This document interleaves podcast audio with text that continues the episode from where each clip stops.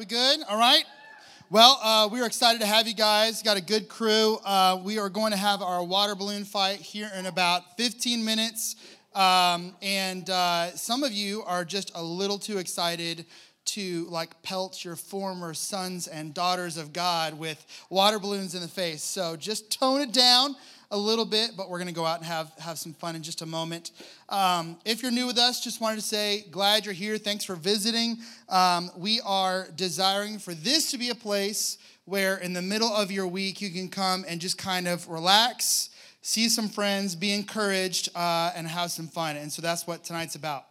Last week, we kicked off Fuse for the fall semester with this just simple message about two words in Scripture that I felt like I wanted to lean into and I want you to lean into. There's these two words, and we kind of learned some Greek. And so the first one was the word Lord, and the Greek word is kurios. Can you say kurios?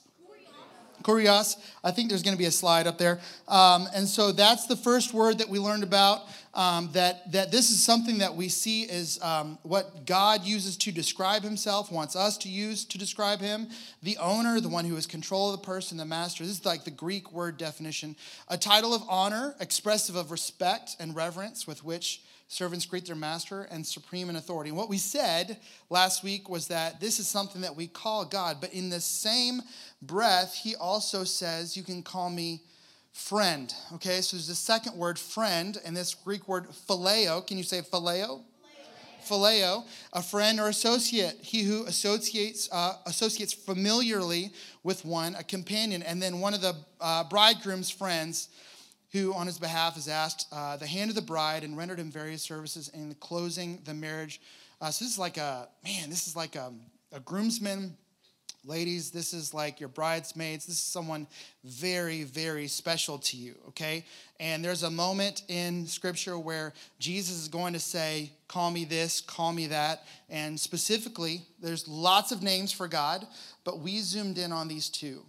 Okay, and that's what we want to focus on because we want to have obedience to God in the sense of like he is our Lord, he is our master, right? He is in control, he's on the throne, but in that same aspect, we want to see him as a friend, someone who's close, someone who desires to be like family with us. Okay, so that's what we're after. Sometimes we get a little too like, God's just kind of my homeboy and he's kind of cool with whatever I do. And some of us get a little too like, well, I've got to do this and I got to not do that because if I do this, he's going to be happy with me. And that's sometimes we get it a little too twisted. And Jesus gives us all these different pictures. Hear me. Jesus gives us all these different pictures of what to call him and what he's like, so that we know all the different pictures. So please understand, like he is Lord, but he's also a friend. In the same sermon, the Sermon on the Mount, in fact, one of the very first things he said was he said, there's this verse in Matthew chapter 5, verses 13 through 15. And I wanted to just take a quick look at that tonight with you because these are things that Jesus is going to say about his disciples or you, okay? If you would call yourself someone who is a believer, a Christ follower, a disciple of Jesus, then he's going to say these things. He's going to say, you're the salt of the earth. He's going to say, salt, you're the salt of the earth, but if salt has lost its taste, how shall its saltiness be restored? That's a weird question. Have you ever thought about like what happens if salt doesn't taste salty anymore, and your mind just kind of melts into the floor. It is no longer good for anything except to be thrown out and trampled under people's feet. It doesn't work anymore. It's not fulfilling its purpose. And then the very next verse is going to say this, you are the light of the world. A city set on a hill cannot be hidden, nor do people light a lamp and put it under a basket, but on a stand, and it gives light to all in the house. And so he's going to talk about us in these two different phrases.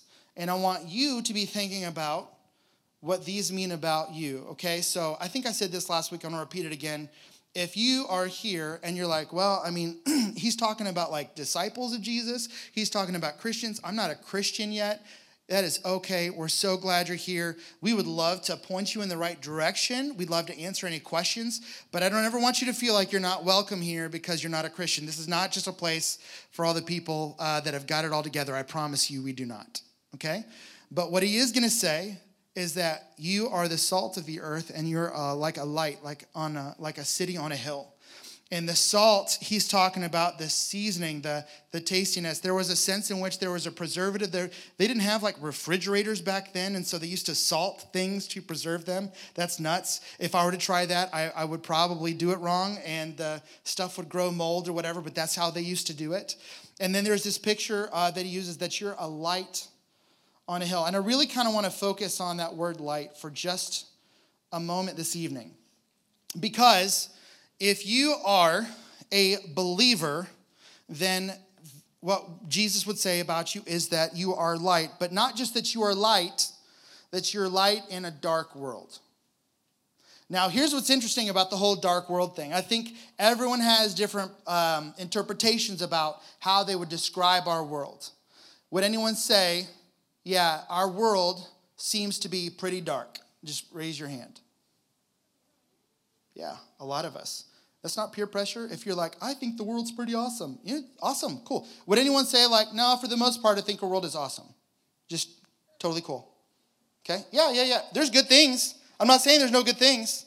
Ice cream is a thing. That's pretty awesome, right? Why was that the first thing that I said? That's why I'm on a weight loss challenge. I mean, ice cream, fajitas, Mexican food, barbecue. Yeah, it's all food with me. All right. So, yeah, there's lots of good things in this world. I don't know what that was, but it sounded rude over there, so tone it down. Family?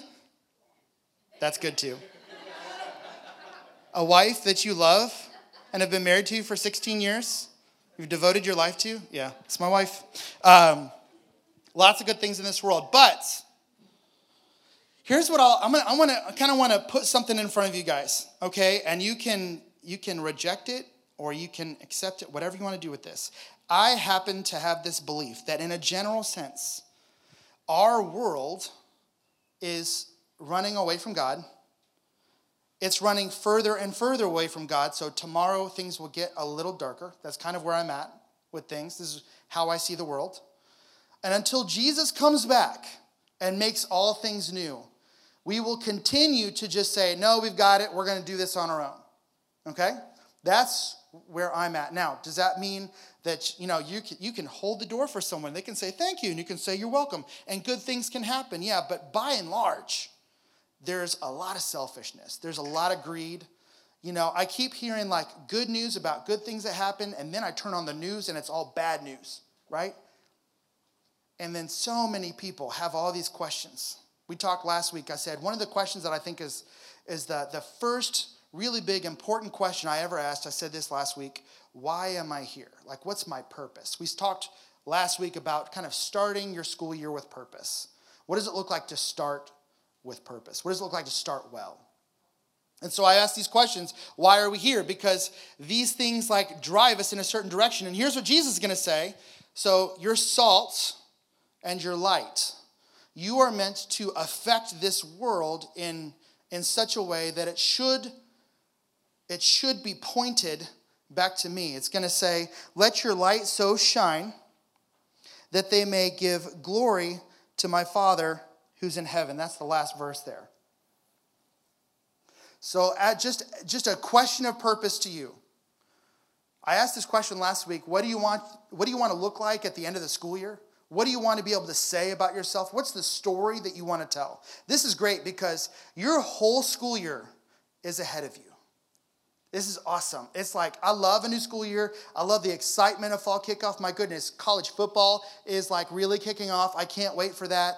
But more important than any of that, I get to decide by and large what this year looks like, how I describe myself. What did I do? At the end of the year, what do you want to be able to say? And here's what I want to tell you. A lot of you in here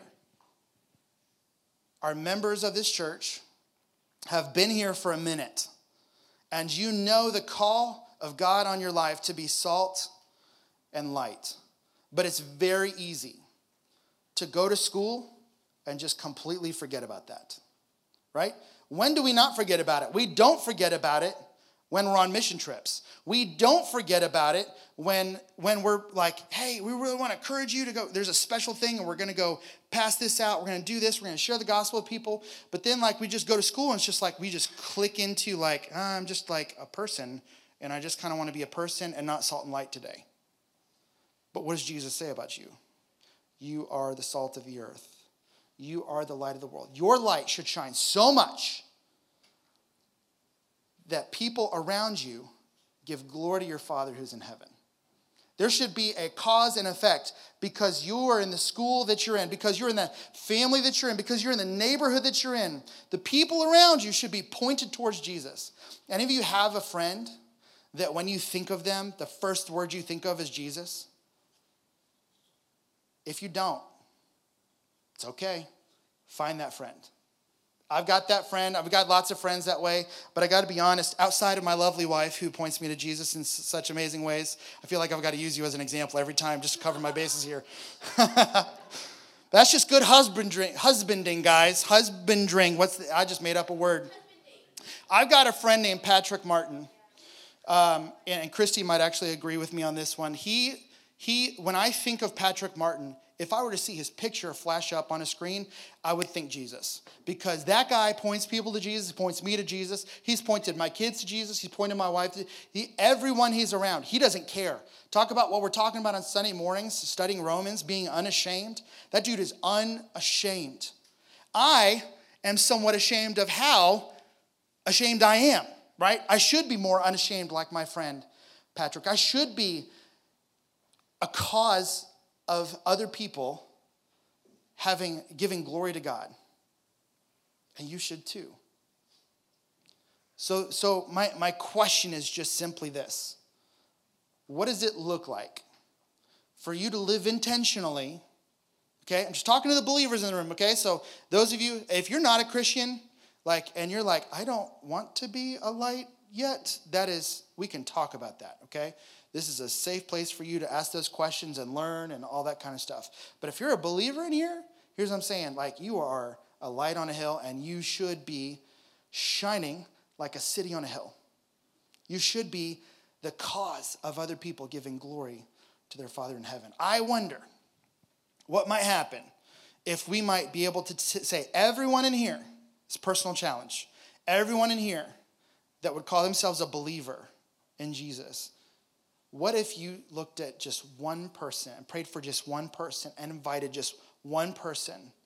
And what if some of these empty spots in this room were filled up by the end of the year? What if at the very end of Fuse in May, there was someone that was here that didn't start the year here? Wouldn't that be incredible? And I believe that you can do that. You know why? Because it's not like the Holy Spirit in you is any weaker than the Holy Spirit in me. That's what's so special. The disciples, teenagers, didn't know much better. Peter, dude, was ratchet. He made mistake after mistake after mistake. He was the one, right? Remember last week he said, no, Lord. It's like, what? That's the biggest oxymoron on the planet. Dead serious, I want you to look at me. I want you to take the challenge to see if you could let your light shine so much that the people around you would see your good works and glorify your Father in heaven. I wonder if practically the way that plays out is if you make one invitation to one person to get them to be able to come to a Fuse service, or maybe it's Sunday morning LBS or something like that, whatever. Wouldn't that be amazing? Wouldn't that be amazing? I think that teenagers think that they're not able to. I'm not good enough. I don't know enough. I'll do it later. And here's what I'm learning from some of the college students. Okay, had a conversation with a college student not too long ago. Do you know what they said to me? These words ought to haunt you.